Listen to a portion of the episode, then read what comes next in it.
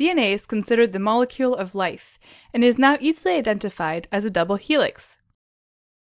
However, figuring out its structure and how DNA works was not an easy task, and just a little over 60 years ago, it was still a complete mystery.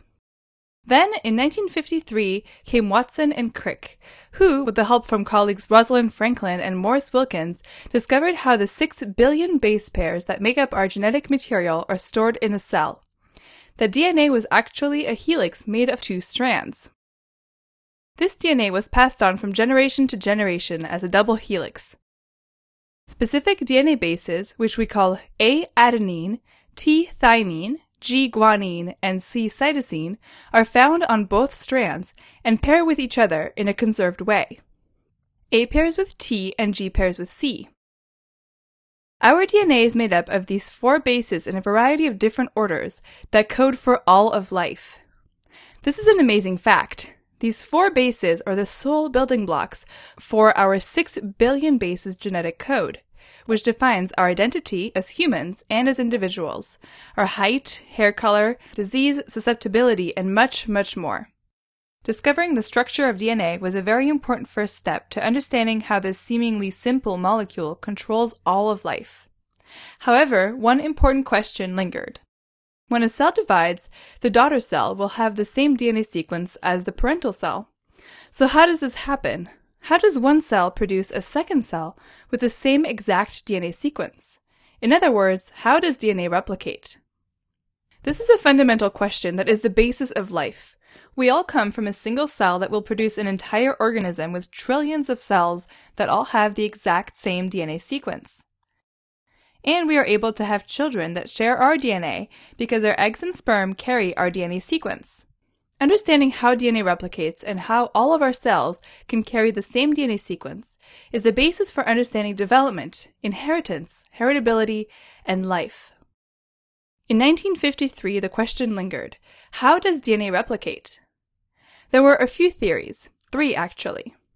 One of them was conservative replication, where a DNA molecule would get copied and make a second new red DNA molecule.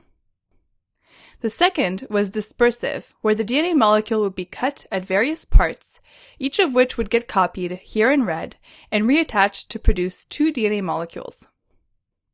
And the third was semi-conservative, where two DNA strands would separate, and each one would serve as a template to copy a second red strand, thus producing two DNA molecules. But which one was it? Many scientists did not believe that two DNA strands could separate because of how strong a DNA molecule is, so they were skeptical of the semi-conservative model. The only way to solve this was to create an experiment. To tell the new DNA strand from the old one. So two scientists, Matthew Meselson and Franklin Stahl, had an idea to design an experiment that would be known as the most beautiful experiment in biology. Their findings are published in their article titled The Replication of DNA in E. coli, published in May 1958 in the Proceedings of National Academy of Sciences. These scientists used bacteria to answer the question of DNA replication, since it could be easily grown in the laboratory. They grew the cells in the presence of a specific type of nitrogen, which is found in DNA that would make all of the DNA very heavy. They used centrifugation, which can separate things according to their weight. Initially, all of the DNA in the cell was heavy and was at the bottom of the tube, since it was grown in heavy nitrogen. Then they started growing these cells in the presence of light nitrogen, so all of the DNA made in subsequent cell divisions would be lighter. After one cell division, the DNA was half as heavy. So half of the DNA molecule contained heavy nitrogen, and the other half didn't. This is not in line with the conservative DNA replication model, which would predict that one molecule would be all light and the other all heavy. However, this is in line with the semi-conservative or the dispersive model. After two cell divisions, the DNA molecule was now either half heavy and half light, or entirely light. So this is now not in line with the dispersive model, which would predict that the DNA after two cell divisions would contain a mixture of heavy and light DNA. Instead, this experiment agrees with the semi-conservative DNA replication model. Every cell gets one old DNA strand and one new one.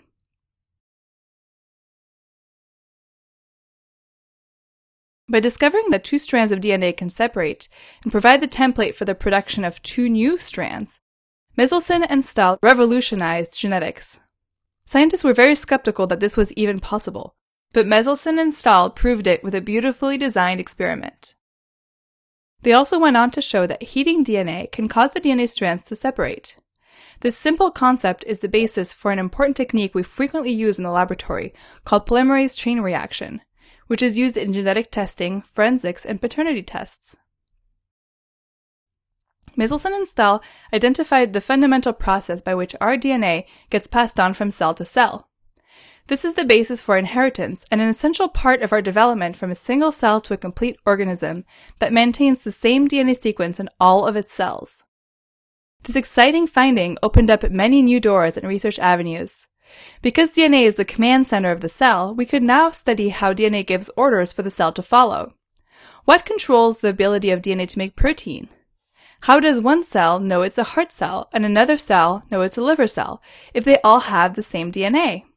Now, DNA wasn't just a static double helix. It was a molecule that was animated. It could make more of itself. It could instruct a cell to behave a certain way.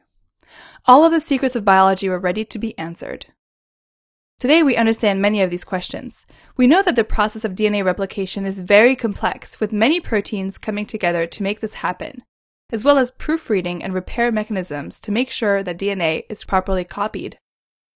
We can even produce a heart cell from a skin cell. We know what controls cell division and how we can stop or accelerate it.